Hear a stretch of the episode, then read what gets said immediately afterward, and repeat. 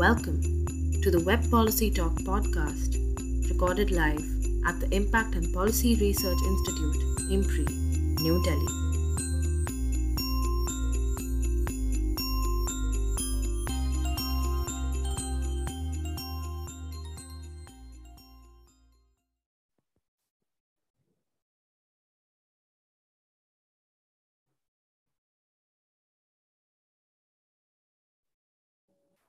Go ahead, Chavi. Namaste and good evening.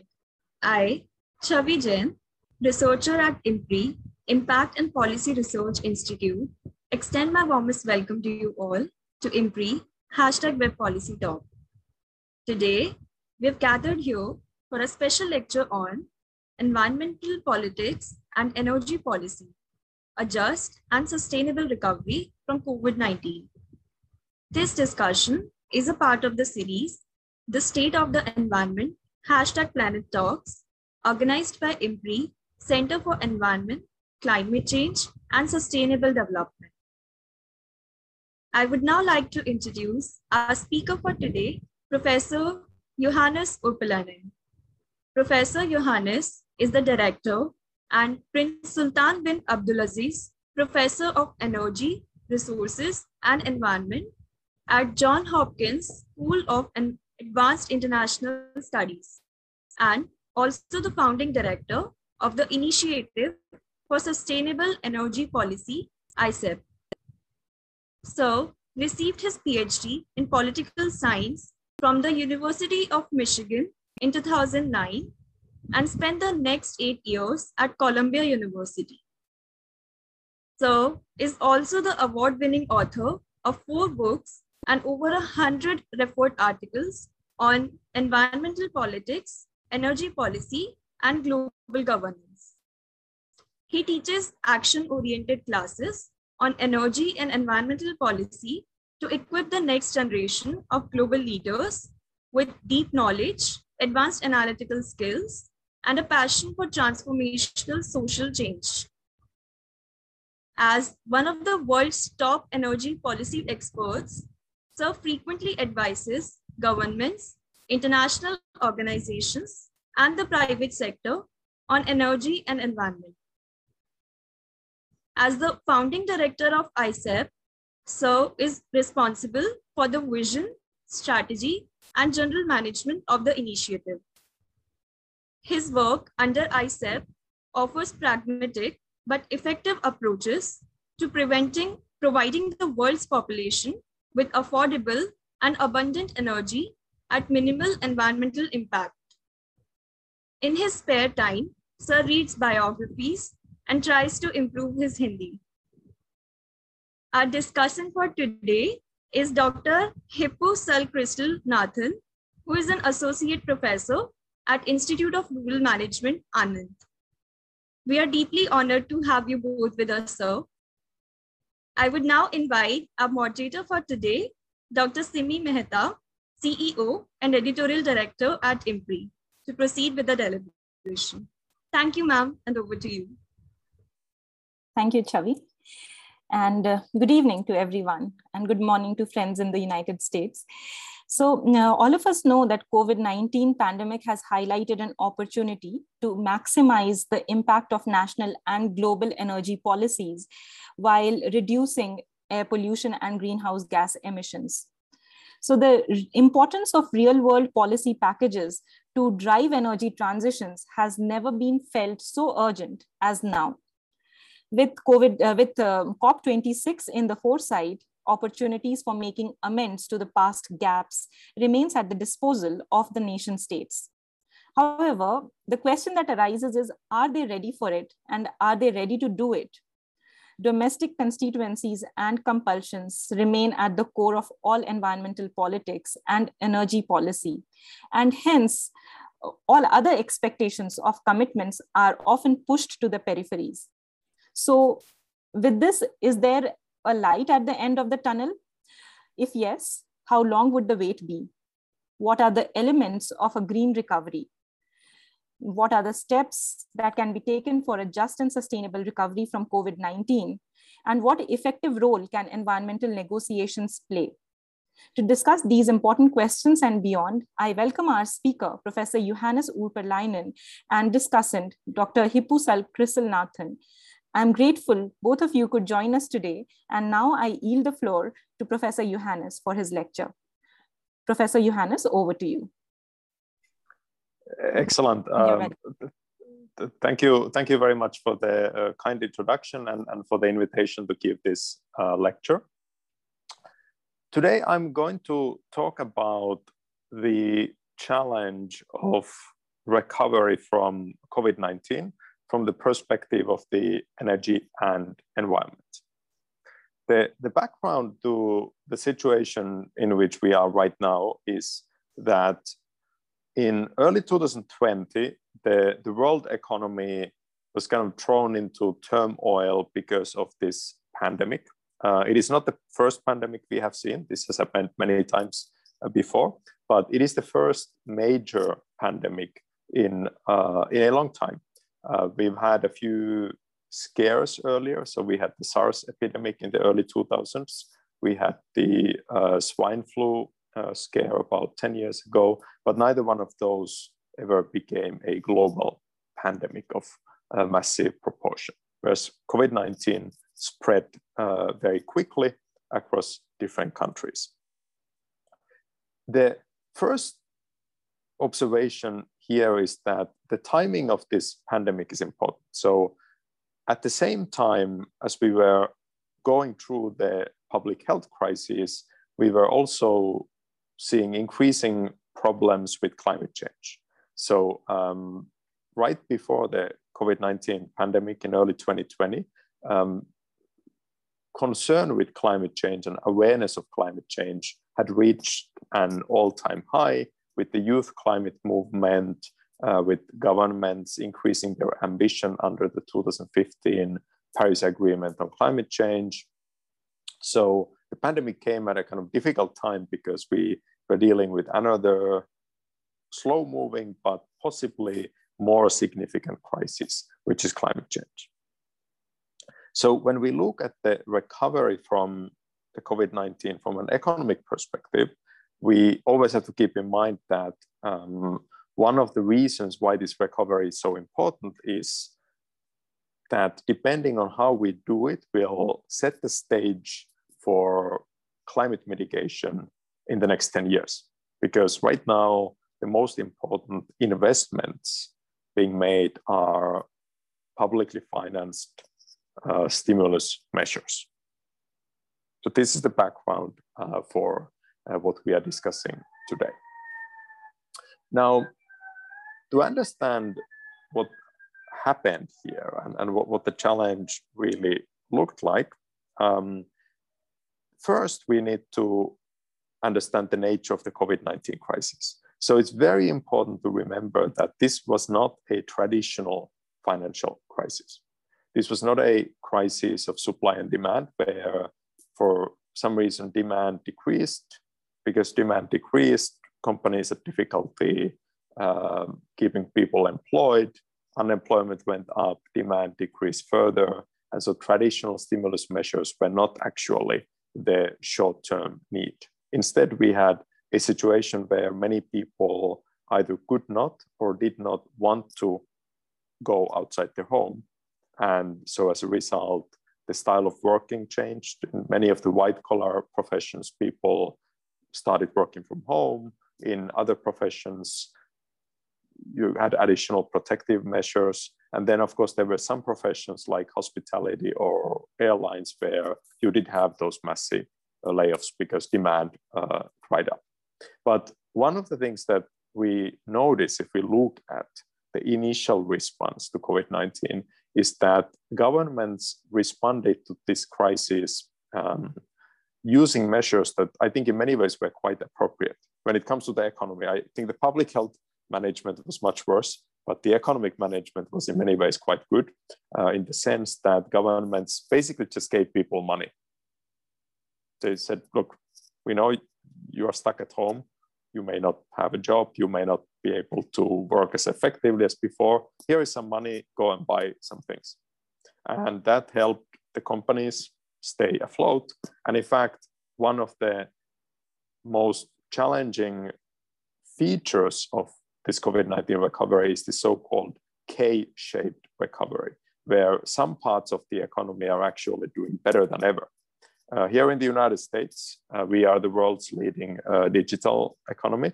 Uh, Netflix, Facebook, Google, Amazon, these are all American companies. Our economy overall hasn't really suffered from COVID 19 at all. In fact, many of our leading sectors are doing better than ever.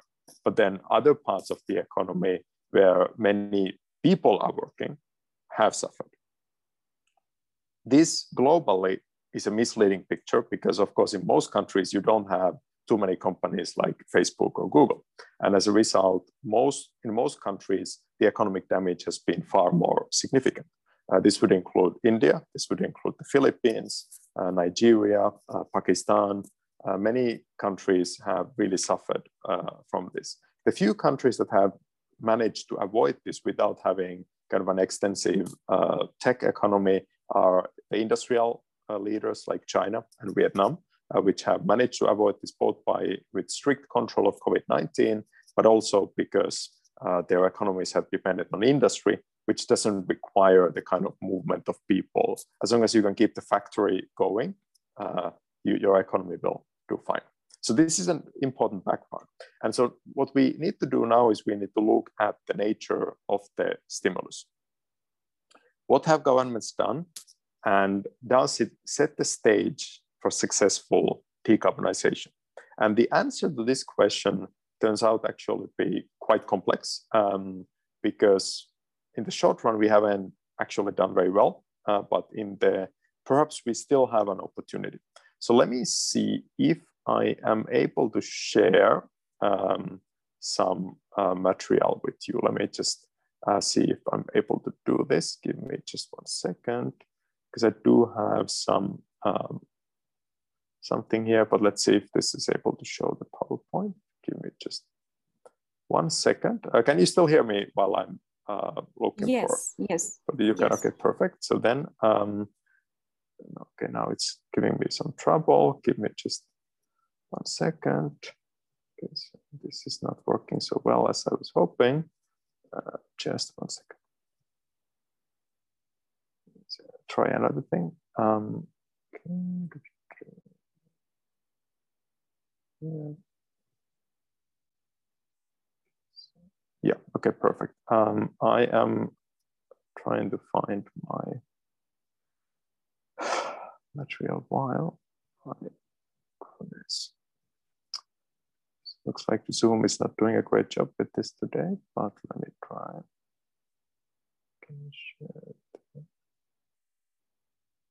Okay, so what I'm trying to do now is I'm trying to share my screen with you. Okay, can you see the broadcast now? Yes, yes. Okay, good.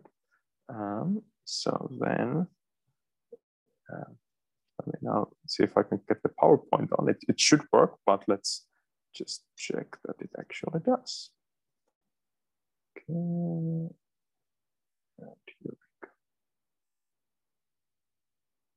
Okay, so you should be able to see the uh, a graph now, right? Yeah, yeah. Wonderful. Okay, so we managed to do it. Okay, so what I'm showing here in this graph is some research that we did at uh, Johns Hopkins with uh, my colleagues uh, Jonas Nahm uh, and Scott Miller on the COVID-19 economic stimulus policies in the group of 20. So this is the 20 largest countries, uh, economies in the world, and this includes India, of course.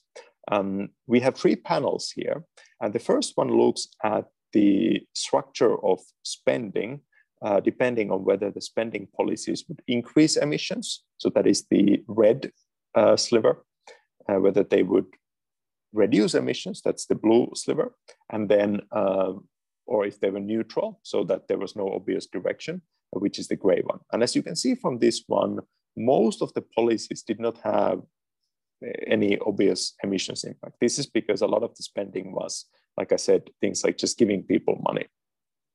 In the second panel, so panel B, we have the specific uh, focus on the emissions uh, reducing spending. And here blue means direct emissions impact. So this would be things like replacing uh, fossil fuel power plants with renewable energy. Indirect emissions impact would be uh, policies where there might be some impact like improving railroads. They don't necessarily reduce impact if nobody uses them, but they could. And then there's R&D spending. And as you can see, almost all of the emissions reducing activities indirect. So governments made very few directly reducing um, stimulus spending efforts. The final um, panel C shows the fiscal stimulus by country. Uh, the curve shows the size of the spending, and this is by the end of 2020. And as you can see, the United States is uh, easily the largest spender. The, European Union is important. Uh, there's a few other countries uh, as well. Um, but the key point here uh, that I want to make is that the only countries that made significant green uh, spending efforts were the European Union, Germany, South Korea, and maybe surprisingly, Brazil. Some other countries like Russia and Saudi Arabia had emissions increasing policies. The United States was mostly neutral because President Biden's reconciliation bill has not yet been passed. It's under consideration, so it's not included here. So the key point here that I want to make is that so far governments haven't made an effort at green recovery. Now, is this a bad thing? In some sense, it is, right? Because we are also running out of time. We have to start reducing emissions now if we want to avoid disruptive climate change. We've already seen significant climate impacts, so the time to act is now. But at the same time, we also have to remember the nature of the COVID 19 crisis. If the main problem was that we had to get people money so that they can keep spending, so that we can avoid massive layoffs, then, for example, the US strategy of just giving money to people was not necessarily a bad start. But now the question becomes this year are the governments actually going to change direction and start making the investments that they need to make to decarbonize the world economy? And this is really going to be quite necessary because if we want to achieve targets like net zero, which is a target shared by the European Union, United States, and China by 2050, then now is the time to take action? It takes many years for these policies to influence outcomes. So if we want to start reducing emissions by 2025, 2030, we have to pass those policies and start spending on clean infrastructure right now. We also have an opportunity because the interest rates are at a very low level, all time lows in the world economy. So today, if ever, we have an opportunity to uh, finance these investments. So that's basically the call for action for governments is that they need to now start making these investments. Uh, this is probably the most important short-term um, item on the climate agenda. And um, I hope that when governments go to COP26, they will come out with promises to significantly increase their public spending on low carbon, clean infrastructure uh, toward starting a very rapid decarbonization by 2030. Now, for countries like India, uh, this is also a significant challenge. India, of course, as a country that was particularly badly hit by COVID 19, and as a country that has very low per capita emissions, the challenge in India is not so much decarbonization, but like my friend and collaborator Rahul Tongia uh, from New Delhi uh, said, non-carbonization. So the idea that India should try to avoid rapid growth of emissions. India doesn't really have to reduce emissions. They are on a low enough level that if we all had Indian levels of emissions, we would not have a big problem here. But India needs to avoid the rapid growth of emissions. And this requires investment in renewable energy, electric vehicles, energy efficiency, new low carbon steel, cement production, fertilizers, and so on. Okay. So with that, um, I, I, do hope that uh, we will be able to address these challenges. There's still time, but time is running out. So now would be the time to act. And if in the next, you know, six months we don't see this action, then at that point I would be concerned that we are losing uh, our opportunity here.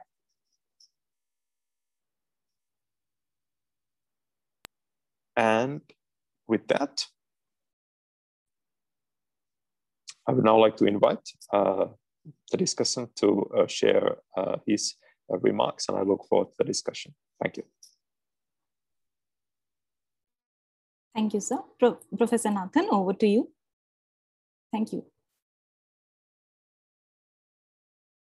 Uh, am I audible? Yes, you're audible. Yeah. Uh, yes. So thank you, uh, thank you uh, Professor Johannes, for this uh, insightful talk. Uh, well, I have, you know, I have a few points. so one is, of course, when we, you know, when we talk of energy and climate change, I mean, energy actually plays a, as you have highlighted, one of the most uh, important role in you know energy-induced emissions is something which is you know troubling you know to the climate. You talk of you talk of vehicular pollution, you talk of you know household cooking, lighting, and all energy or electricity appliances induced pollution, or you talk of industrial pollution. So most of the time it is the energy sources that, that decide what kind of pollutants would be and what would be the extent and severity of pollution. Now, in this, you know, in this phase, I mean, in the context of COVID-19, of course, I mean, there is there has been a reduction reduction in the in the pollution level worldwide. I mean, these are, these are beautiful photographs of where the nature has taken over uh, in few places. That what we got in a lot of social medias, and there are a lot of you know air became clean, uh, water became clean, and then you know that overall ecosystem sort of rejuvenated to to a level which was which was very pleasant. But at the same time, of course, there was because of as you rightly highlighted, because of a lot of uh, economic activities being shut. Uh, there are, you know, there are people who, uh, you know, could adapt to, I mean, as you rightly again pointed, there are certain sectors which could adapt to the technology and which could, and then obviously they could keep working and, you know, being at home. And therefore, they probably, you know, had an advantage. Of course, relative, also in absolute terms, there are certain sectors which, which got an advantage because of this close down. But then as you again rightly pointed out, you know, the, the sectors which are more, you know, people driven, where which are informal economy, where there are people to people movements. So in those sectors, obviously, you know, are the ones where the physical movement matters. So there are some some sectors which cannot work, you know, without without physical movement. I mean, for example, you know, there are many small tourist agencies who actually want people to travel. Like for example, rural tourism is one of the sector which was coming up well, uh, you know, in, in, in, in recent times. And there was, you know, global sustainable tourism, national and also sub-national level rural tourism was to be promoted. But then obviously when, you know, when, when this COVID, which had, of course, a large kind of impact on the tourists in terms of, you know, in terms of, of course, movement is something which is the last thing anybody would want to have you know, in terms of risking one's life. And also the villagers themselves also shut down. I mean, they, they didn't welcome any, any outsiders coming to the village. So rural tourism, of, you know, of course, collapsed, you know, during this phase. There are companies, like for example, we at the Institute, Institute of Rural Management, Anand.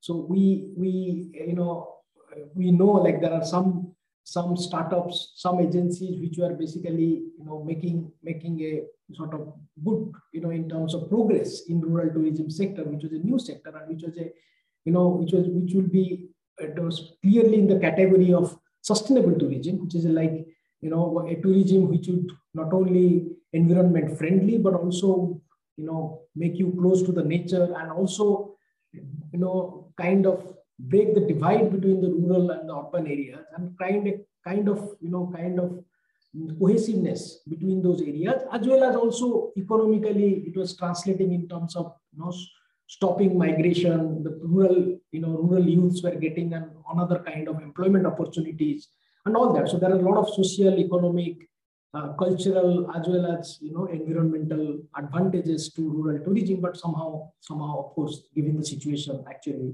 they collapse. Certain, certain organizations also had to shut down their offices and things like that. This is just an example, but you can think of many, many such examples which, which actually suffered because of the COVID.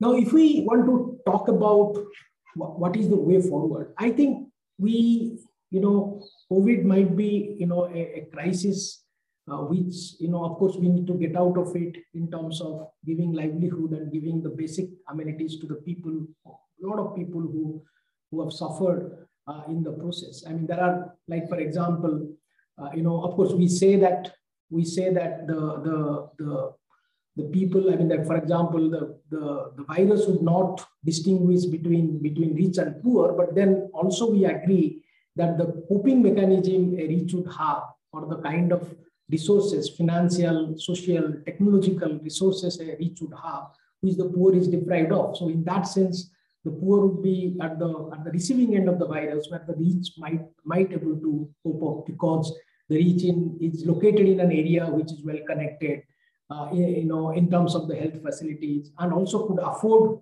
those, those health facilities to get over those ailments. Whereas the poor being, being ill-connected, being remotely placed, and being also deprived of a lot of economic, technological, and other kind of social resources would be would be not able to cope up in, in those in these times. The one point, uh, you know, if we want to have a better, more sustainable kind of energy path, in the, in the times to come.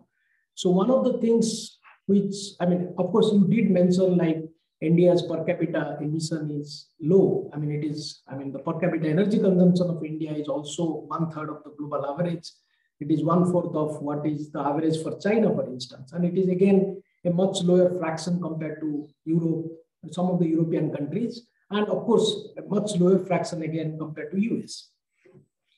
Now, uh, the problem is, I don't think is, is the point with per capita because India's per capita emission is low.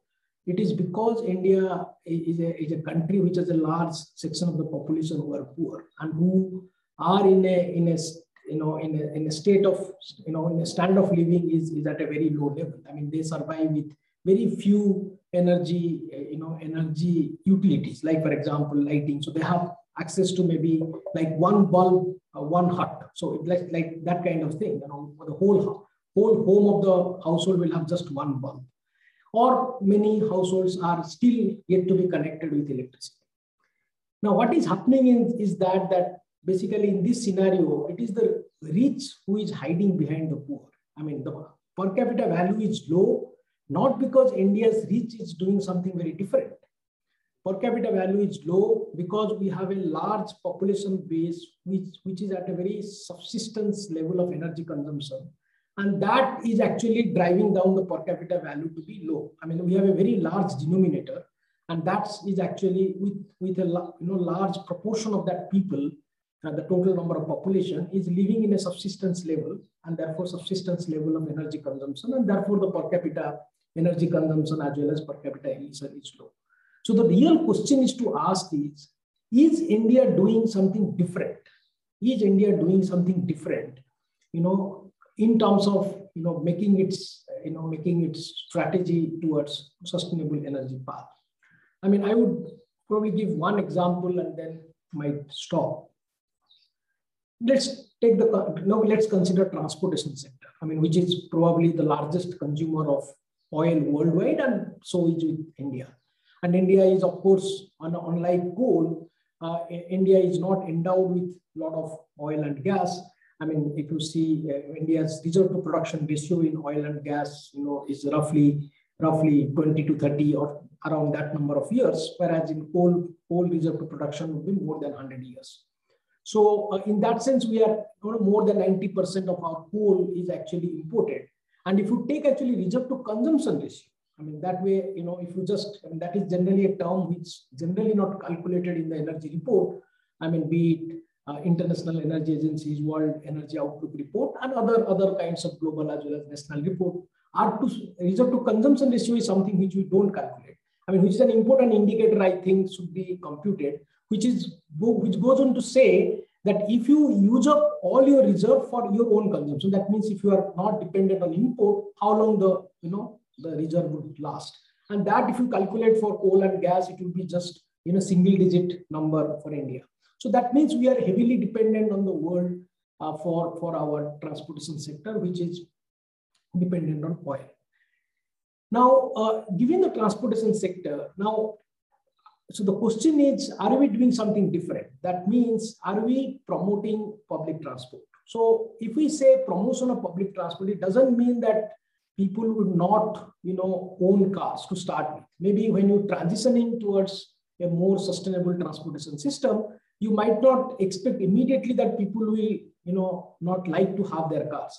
But as a, you know, if, if you ask any transportation researcher, he, he would or she would say that we don't want that people don't buy, but people don't use it. In the sense, people for the regular use, like suppose you are, you know, taking your child to the school, you are going to office, and you are you know going to market and those kind of regular activities you don't use your car i mean you basically tend to use it more for maybe recreational purpose or some family health emergency and things like that so now the question is when people would use public transport obviously people would use public transport then the, facility should be adequately available like for example if you see one of the cities which we you know take a pride of we always say it's the eighth wonder of the world the local trends of the city of Mumbai. So if you see, obviously they are they are very highly congested, but then they actually provide almost 60, 70% of the transportation load of the city. But then the Mumbai has come forward, I mean, come forward with some kind of infrastructural development in terms of connecting the local trains, local stations with bus stops. So they have now, for example, overhead bridges which where if somebody you know lands on the bus stop, then basically you take a bridge and you land into the station, and and things like that. I mean, and obviously those who will avail the public buses, they they need to walk from home to the nearest bus stop. For that, you need a, a, a, secured, safe footpaths. So whether you we, we have that, I mean, you might find in Indian cases, many cases, the bikers actually you know get into the onto the footpath and they right? So sometimes they are not safe. So the, what, what the idea is basically what I'm saying is, uh, you know absolutely not new. I mean, Bogota has shown this, you know, some of you definitely might know. Uh, the Colombian capital, Bogota, has shown how, you know, bus transportation system can be developed so that you actually ultimately land in a situation that you think your car is actually the liability, not an asset. I mean, you, so the development, as the Bogota's former mayor would say, that development is actually for the people, you know, not for the cars. And, and, and again, quoting from his statement is like, you know, you say a country to be a developed, not the country where the poor use cars, but the rich use public transport. So the question is whether we are developing our public transportation system to the level that actually people people would use it. But if you are not doing that, if you are not doing that, then what would happen? I mean, that has happened also. If you if, you also see in your experience, the rich families, they have multiple cars, they have multi, multiple houses. I mean, and they have obviously in, in energy literature, we call something as a rebound effect. So which is basically because the energy systems are becoming more and more efficient. So be it like efficient transportation fuel, or be it like now the monitor which you use, I mean, the current monitor which I'm just in front of me in my institute where I'm speaking from, that monitor is an LED monitor, for instance. Now, these monitors are very less energy consuming compared to the CRT cathode ray tube monitor which you used to have in our computers. The same has happened to the TV. But then what has happened is the TV screen size has increased. I mean, what a efficient or the five-star TV has led to you, you might know the Bureau of Energy Efficiency has come out with this star rating for more energy efficient appliances. Now, customers are purchasing energy efficient appliances, but they are also purchasing large sized appliances. For example, the TV screen size has increased. So that means at the end of the day, we are actually end up consuming more and more energy. So like, for example, we have converted our living room to a room theater and we are, you know, going for bigger cars or you are driving more. I mean, those, you know, so efficiency, which was efficiency, which was expected to lead to a, you know, a kind of an inverted U. I mean, just looking from your side, if I just plot between development in the x-axis and energy consumption in the y-axis. So, you know, I was expecting that it would go as an inverted U. That means you know, initially with the development, the consumption would increase, but then afterwards the efficiency would take over and the final consumption would decrease. But that has not happened. what has happened globally, if you see what has happened globally, is illustrative in the sense efficiency had its role, like when people move from solid fuel to liquid and gaseous fuel. The final consumption decreased, but for a for a for a less amount of time. And then because of the you know uh, because of what I said initially is because of the rebound effect, as well as because of people's aspirations for positional goods, the goods which we call, which are basically status symbol goods, is something which is people are going for more conspicuous consumption or luxurious consumption, which has actually increased the energy use. So I think whether whether be pandemic or not pandemic, so what we need to actually have our energy, you know, energy and environment, you know, pathways for for for the future to go transition to a low carbon pathways is to look into these factors. See, there would be the point is I, as an individual, can have choices, but my choices would be limited. That would be some societal choices or the national choices. Like, for example, if I some simple example can be if I go to a go to a complex or a shopping mall, whether I would use the escalator or whether I would use the normal normal uh, you know uh, you know which is not being energized a normal kind of uh, you know uh, steps is something depend upon whether the steps is available. If I don't make that steps available if you don't make public transportation system available, if you don't make footpaths available, if you don't make biking tracks available, which is clearly, and as you know, Professor Johannes was mentioning about EU or European countries doing good because those are the things which are made available. You, are, you have specific cycle lanes in the road so that people can you know, cycle as, as much as they want. So that if those things are not made available, even if a energy conscious person cannot you know, you have to rely on if you if you have a high level of local air pollution, people don't want to come out of their AC cars. So it is as, as, as simple as that. So, so therefore, there are certain societal or national level decisions which are to be made to you know bring the you know the path to the sustainable uh, you know sustainable way of you know whether it is energy induced emissions or you know overall environment and climate change issues so if we make those decisions, whether it is pandemic or not, we would be, even without a pandemic also, we would probably move towards that. If you are not making it, then obviously we, we are into the same, you know, trap because once the, the, you know, the country becomes richer and richer, once the middle class or the lower middle class have more and more income, then obviously aspiration, you know, would increase and they would have more and more consumption, the luxurious goods, having four, four wheelers in their as a as a, as a matter of status as well as, uh, you know, as a matter of necessity also. So that way, actually, we are not going to lead anywhere. We are basically, you know, just having a time lag uh, in, in terms of what US is having or other, other developed countries are having. So we, I think we need that fundamental change uh, in terms of some national decisions as far as India is concerned. Learn from some of the European countries which have taken uh, these, uh, you know, conspicuous consumption seriously and had promoted, you know, be it about renewable energy, be it about other other other incentives to, like for example, Germany. Uh, you know, if you are if you are staying in a smaller house, you you are more incentivized to stay in a smaller house. In the sense, the the relief which you get, tax relief, etc., what you get is is is slightly relatively higher. I mean, of course, you pay less if you're staying in a smaller house, but you pay still less, further less, because actually your your consumption of energy would be less in terms of space heating, etc. So until unless we make those steps and make people to move towards more sustainable consumption, otherwise we, we will not able to achieve achieve this. Might be the pandemic is just a you know just a uh, you know kind of I would say uh, you know just a, just an accident, but again we will be in the same path you know in terms of high carbon consumption and high energy consumption. Thank you. Brilliant points you've raised, sir. Thank you so much. So I would invite Professor Johannes to respond to uh, uh, Professor Nathan's uh, comments.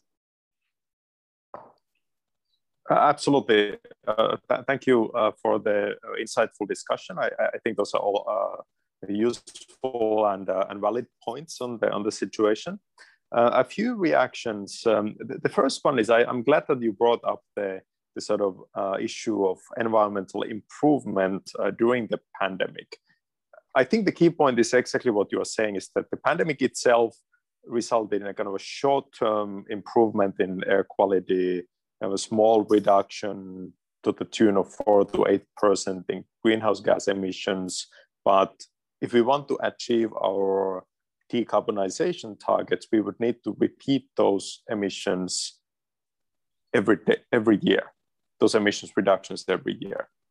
On top of that, the emissions have already come back, and it looks like uh, we are already back in 2019 levels, and next year we will most likely exceed those levels.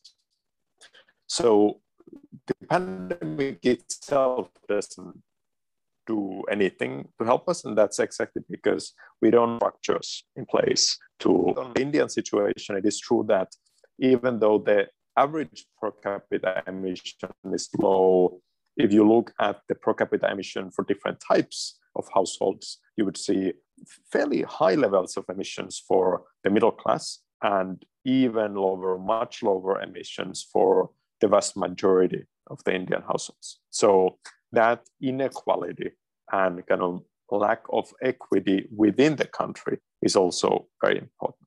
Where I think we have to be kind of careful is while things like energy efficiency, public transit can reduce our emissions and avoid future emissions growth.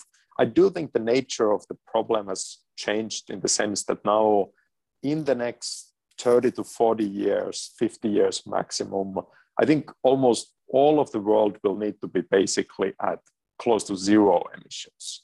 So that's why it's important that we also promote the use of technologies that are truly emissions free. And so, for example, public transit is important for a number of reasons, not just for environmental reasons. It's more efficient, it's more affordable, but at the same time, I don't think there is kind of a likely scenario where the middle class would stop uh, driving their own cars. That, that seems to me that that would be an extremely difficult long-term transition. Um, and so I think it's essential that in the next 10 years, we move away from gasoline uh, fueled engines and diesel fueled engines and start driving electric cars.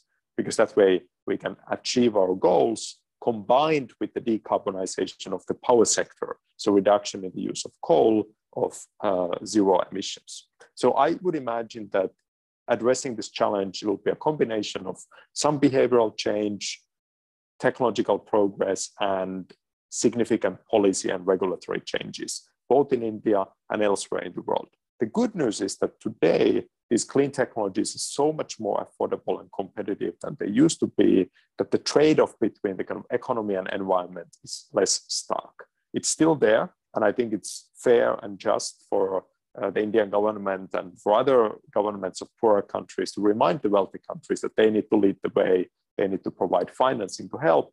But in the end, today, there's a real opportunity, I think, for the first time to have truly sustainable uh, economic growth. So that I think is the exciting opportunity uh, for our time. Thank you again for excellent uh, responses.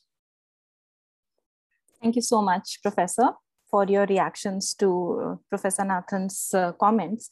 So, uh, you know, just now you had mentioned about equity and uh, and equality. So, taking from there, I am quite interested. You know, um, since I am also trained in political science, you've spoken about the individual government efforts in the visual that you shared.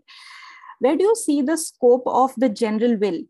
Um, which has been highlighted by uh, John Jacques Rousseau, can there be a social contract of sorts um, for a just recovery in especially when it comes to cop26 and even uh, beyond that? And would this kind of a justice be alluded to uh, where i mean would this kind of justice where citizens are the ultimate beneficiaries be uh, attainable because um, there is this whole dimension of common but differentiated responsibilities. So where is this social contract and how are we mm, even thinking about it? Uh, if you could talk um, uh, talk about it for a bit.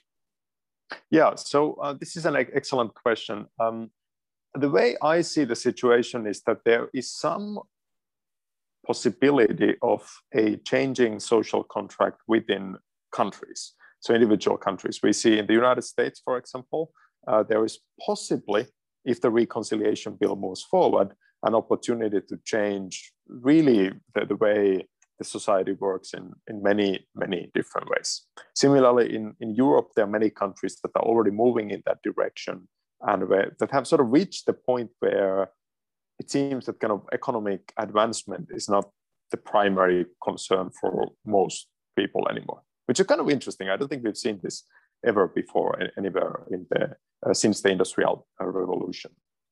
Um, at the global level, unfortunately, I don't see a lot of suggestion of the same thing happening. So if you look at the COVID-19 crisis itself, um, the wealthy countries developed these very effective vaccines very early. They don't really cost that much. And the cost of vaccinating the entire world with this technology was probably less than $100 billion. So we could have saved millions of lives but we didn't, right? And now in Africa, in Asia, in Latin America, there's a lot of talk about vaccine racism, where these governments are rightly blaming the, the wealthy countries for their failure to uh, provide this global benefit, which would have, like I said, probably saved millions of lives uh, directly. We also have an unprecedented level of geopolitical competition uh, between China and the United States. The relations are at a kind of a low point. Uh, I don't think they've been this bad since 1989 and the Tiananmen incident. Um, we also have this turn to more sort of majoritarian ethnic democracy, Brazil, Turkey, India also, right? Where nationalism is an increasingly powerful political force. So I think we are actually going to face more of a situation of global competition where the way we, if we can solve this problem, it's because the major powers compete for their clean technology uh, prowess and the markets, and uh, cooperation will be kind of limited and uh, kind of specific on specific issues. I hope this will change, but I, I, do think right now the global situation is unfortunately kind of going in the opposite direction of a genuine uh, global uh, social contract. Sure. So certainly that is um, well taken. So this would again mean that uh, the lesser developed economies, you in fact mentioned the top 20 uh, economies of the world in the visual. Uh, so the lesser developed economies and even the developing economies, they would be, you know, left um, far behind them. So the efforts to ensure sustainable energy for all um, could have had significant climate and air pollution benefits. But uh, how do these left out economies um, and nation states attain the attain the that stage where uh, you know the, the, other countries have already mm, uh, started to tread upon? Then this that, that again would a, mean in sorry yeah please go ahead. Oh, please finish. I'm sorry. I thought you. Yeah. So actually, uh, yeah. Then I was just uh, concluding by saying that this would mean further inequities into the system so it would not be just again right that, that is correct so unfortunately it is true that uh, like I, I, said in my remarks the recovery from uh, the covid-19 economic crisis has been extremely uneven uh, with, with some countries like the united states basically not suffering at all at the, at the average level even though the public health cost here has been absolutely terrible but the economic cost has been pretty minimal uh, and other countries really absolutely being uh, uh, in, in very serious trouble. And so I think that the challenge here is that for many of the poorer countries, traditionally their model for economic growth was this kind of like export uh, industrial growth. And we've seen many remarkable success stories. The, the two countries come to mind sort of recent times are Vietnam and Bangladesh. Uh, so Vietnam, obviously, right now is one of the world's leading industrial uh, countries, and Bangladesh is by now, on per capita basis, the wealthiest country in South Asia after Sri Lanka, right? Which is an incredible achievement for a country that started from uh, the lowest level of them all. Um, but the question then is, how do you go from here? With automatization, with increased concern for kind of local production of industry, um, it, it's, it's going to be very challenging. And I, I, I do, I, am very concerned about the, the economic situation. I, I think the COVID-19 has been a terrible setback for efforts to reduce global poverty. So there is a real risk that we will make progress on issues like climate in this competitive mindset. But uh, in terms of poverty alleviation, uh, it, it, does look very challenging right now. And I don't have an obvious obvious answer. Um, I, I, do think the sort of way to really think about, I, I, think governments around the world need to take a hard look at the countries that have done well. Uh, so I would, if, if I was a, in, in, the government of a kind of a least developed country, the first thing I would do is I would jump on a plane and go to Bangladesh and study what did you do? How, how did you achieve such incredible economic growth? This is something the Indian government should also do. I know they don't want to hear this, but uh, really sort of looking at these success stories and what can be learned. Uh, because there are some countries that are going to come out of this crisis well and uh, will continue to grow. So we need to learn from them and figure out how to replicate that success. Sure. Yeah, uh, that's right. Uh, so you all, um, you know, in in the uh, lockdown, uh, pandemic-induced lockdown phases, um, the agricultural and farming sector also continued um, in its in their uh, you know the the phase in the in the way that they were uh, actually happening. But since this sector is also one of the highest emitters of green, uh, greenhouse gas emissions um, what was observed in your analysis if, if at all um, in the in the government efforts that were undertaken by all these 20 countries? Um, and what are the steps that should be taken or that should go into towards achieving sustainable growth? Yes. So in, in terms of agriculture I, I don't think we actually saw too many policies aimed at agriculture. And that's again because most of the policies were more like direct kind of uh, financial relief, and they were often not sector specific. In terms of what we need to do, um, there's really a few different ways to answer this. One of them is that, of course, a lot of the kind of deforestation and land use change is concentrated in specific countries. So Brazil in particular is essential. And unfortunately, the current government of Brazil has made it very clear that they have absolutely no interest at all. It's really quite terrifying how uh, they are almost like openly aggressive, saying that "watch us and we will burn it down," right? Um, which is which is very very concerning uh, for from a global perspective. Um, the big opportunity that we have today is plant-based food, right? So for the first time ever, we are in a situation where demand for alternatives to meat is actually growing, uh, and that is because we now have these products that have kind of some characteristics of meat. So they're appealing to the Western consumers, let's say, and middle class consumers, but that don't have the same environmental impact. So my thinking is that if we can promote those kinds of foods, and if they become kind of normal in, in the sense that people buy them uh, instead of buying the beef in particular, then I think we have an opportunity. So I think agriculture and deforestation are going to be the most difficult challenges in the end because there's so many people. This uh, food is a very kind of basic basic thing that we always going to need.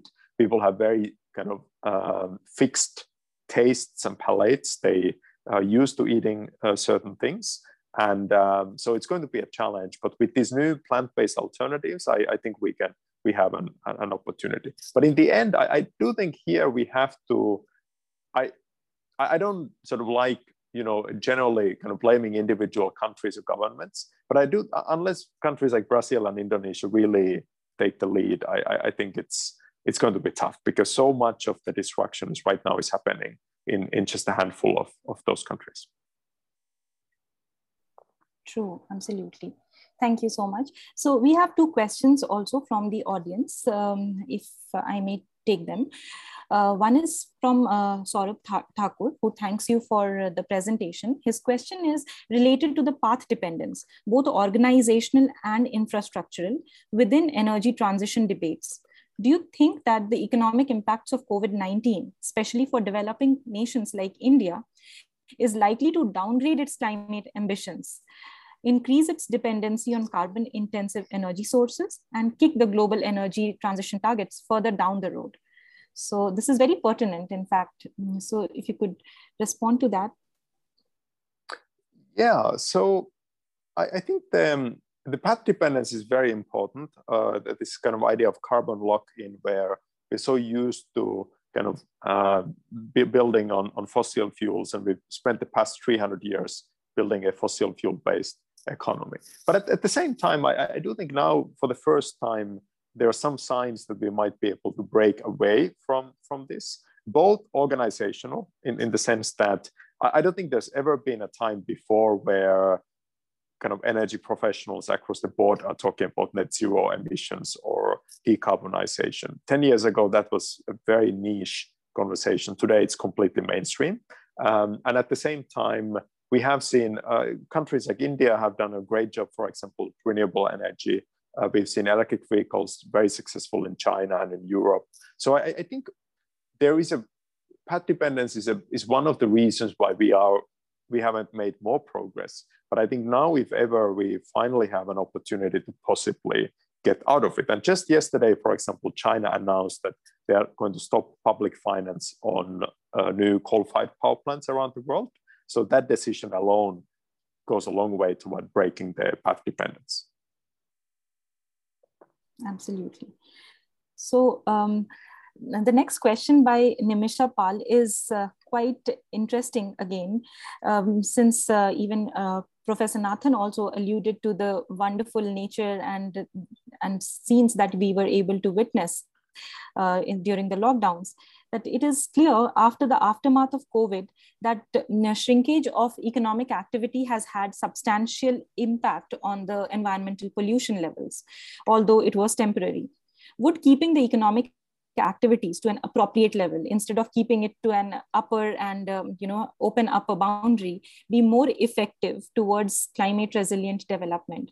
Perhaps covid could be a guiding light for future growth profiling and consequent environmental impacts. So what uh, do you have to say about that? Well i actually don't think that it's it's uh, it's going to be a good solution uh, because we have to get to zero. We cannot get our economic activity to zero, obviously, right? In fact, e even during COVID 19, maybe we saw a, a, few, like max like 10% decrease at the, at the very worst moment, right? That's nowhere near enough. We have to do 10 times that, right? We have to get to zero. So I think it is absolutely necessary that we move to a truly net zero impact economy. And then the size of the economy will be driven by the constraints set by that equation. But I, I think the primary goal should be to decarbonize the way we do things. Um, the other issue with economic, again, it is become, I, I can see some sort of ethical case for limiting consumption in the United States or in Canada. But again, I don't see that case for India except for the middle class, right? So uh, out of the 1.3, 1.4 billion people, there's maybe what max 100 million, even less than that, who should be reducing. The rest in my opinion, need to be increasing their consumption very significantly because right now they're living very difficult and insecure lives because of the uh, lack of uh, economic development. So I think we may face a time of low economic growth, but that cannot be our primary solution. We absolutely have to get to a decarbonized economy. Absolutely. Thank you so much, sir. So to move towards the end and uh, also the way forward round, I would also request Professor Nathan to uh, respond to this question. Uh, I would like to hear your mm, perspectives also on uh, on this, and also your perspectives on the way forward and policy suggestions on how are we going towards, how can we move towards a just and sustainable recovery. Professor Nathan, over to you. Uh, please unmute, sir. Please unmute yeah. Yeah. So uh, yeah. So i will uh, you know as a, as a way forward i was thinking that one of the point which got discussed you know about the common but differential responsibility. So uh, recently we we did one work where this point was you know the common but differential responsibility which is there at the at an international level. I think we need to bring out bring that same point to the you know within the country level in the sense so at a national level, that must be also common but differential responsibility.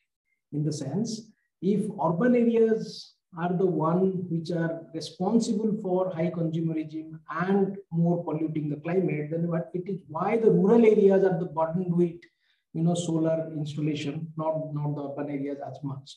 I mean, the point is that if you if you take, for example, renewable energy technologies, like for example, you know, solar uh, PV based electricity system to remote locations, then what happens is you know, when the systems go out of order, I mean, so far limited, uh, you know, field experience, what I carried out from that experience, let me say, it has created a kind of graveyard of technologies in the sense those systems has worked for a few months and then it has gone dysfunctional and there is lack of supply chain, lack of human skills to bring those systems back into the order. And there are also other kind of, uh, you know, issues people have faced in terms of stealing of, of those panels, stealing of the batteries, even a few batteries go out of order and the systems are such, they basically go dysfunctional because they also, you know, those installations also do not take into account the aspirations of the rural consumers in the sense the rural consumers also want to have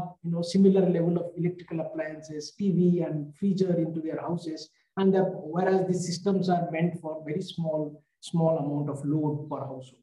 So as a way forward, I think we need to bring in this, you know, common but differential responsibility within the country so that the people who, I mean, because it is very unfair at one end when the, when the, you know, cities, for example, I am sitting in a place, you know, in an institutional setup where I switch on the light, I don't bother where the energy is coming from. It might be coming from nuclear, it might be coming from hydro, it might be coming from coal thermal plant. I don't bother. But if you go to a rural area, you want the rural consumers not only to be the consumer, but also has to have the you know biogas uh, plant uh, or you know, you know electricity, you know managing a solar home lighting system and things like that. So they're not only the consumers, they're also the producers, managers of, of energy systems, which is something which is I think completely unfair.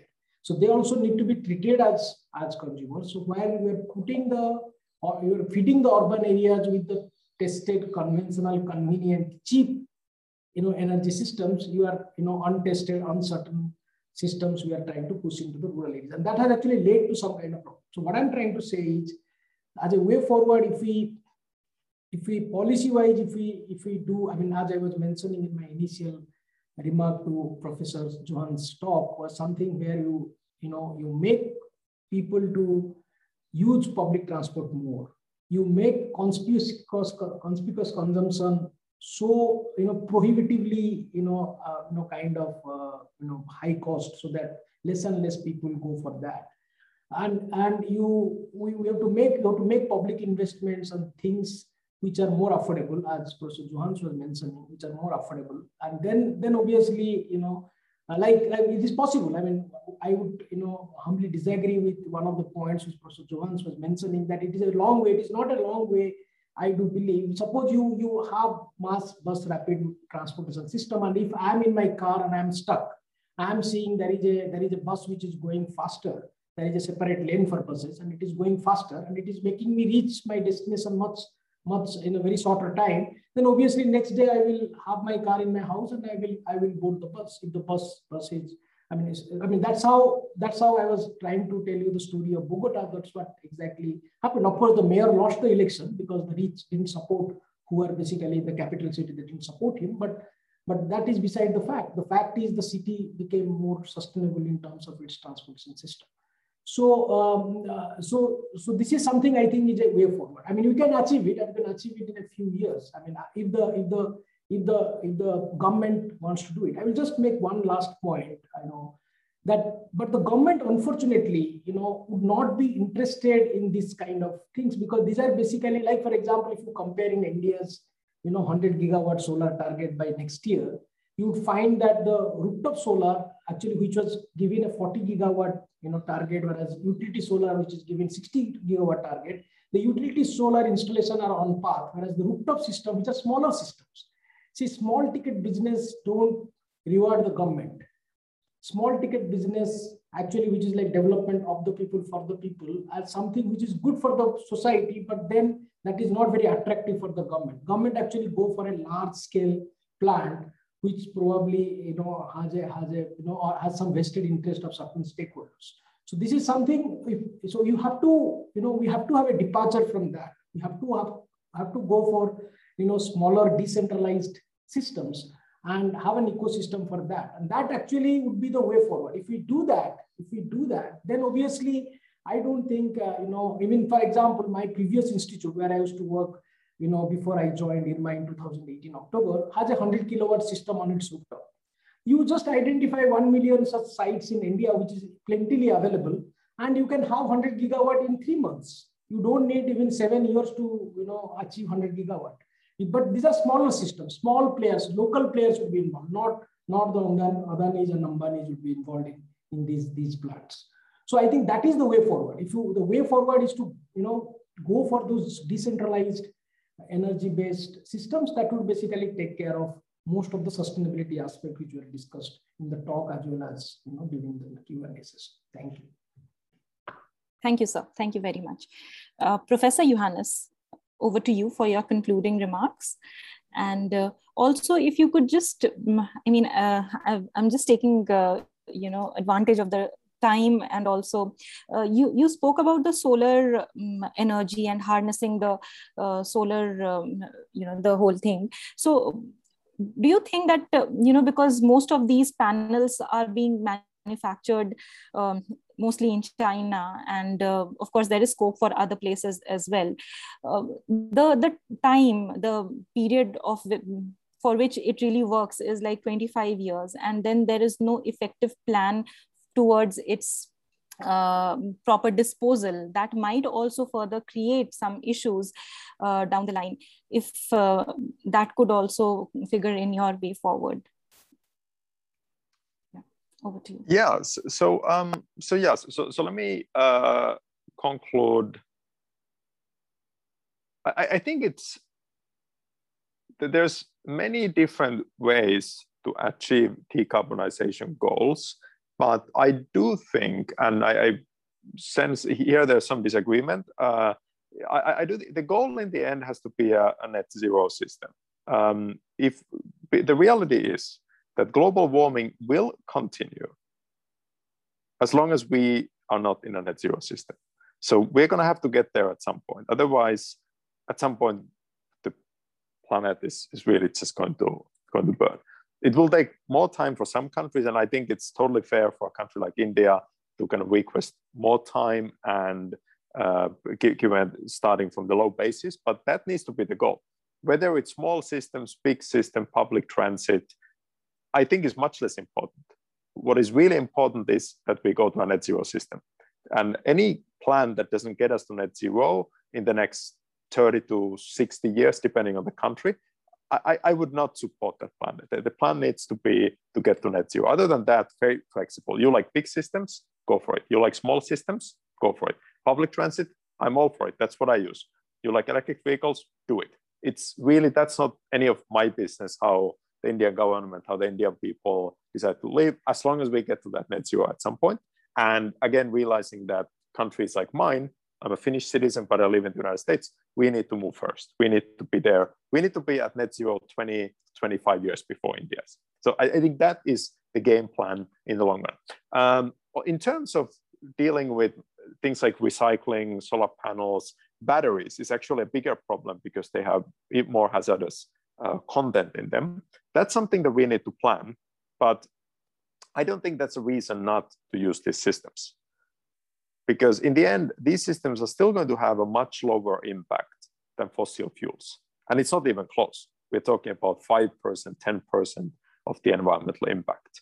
And once we really make these investments, once we get the energy industry to really move in this direction, capitalism has many problems, but one thing it's really good at is innovation when it has the right incentives. So once we have the next generation, the next 20, 30 million energy professionals thinking about problems like this, we're going to find a lot of solutions that we did not even think of. We have launched a new degree here at Johns Hopkins, Master of Arts in Sustainable Energy, where the goal is exactly to train this next generation of professionals. So I'm optimistic that if we really make a strong commitment and move fast in that direction, we will find solutions to these problems. We found them before, and we will find many more as we move forward. So I'm optimistic if we make that commitment, the technological and economic problems we can solve. But we have to make that decision to uh, start moving. Absolutely. Thank you, sir. So, um, I mean, I would be ending this uh, brilliant discussion with your optimism and also uh, taking this optimism forward uh, and uh, propose the formal vote of thanks. Wonderful discussion and some brilliant uh, reactions have also come.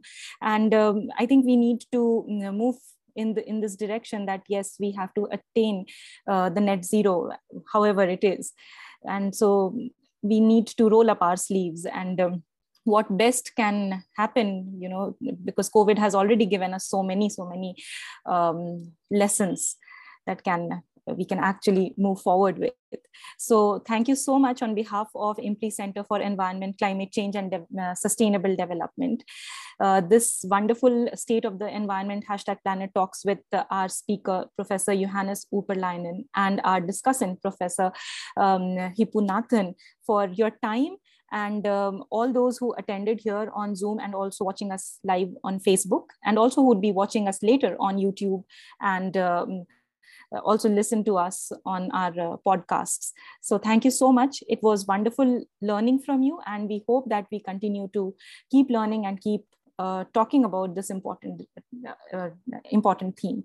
So thank you so much. I wish you all a very good day. Thank you. Thank, thank you for having Thank you, sir. Thank you. Bye. Thank you. Bye bye. Thank you, Professor.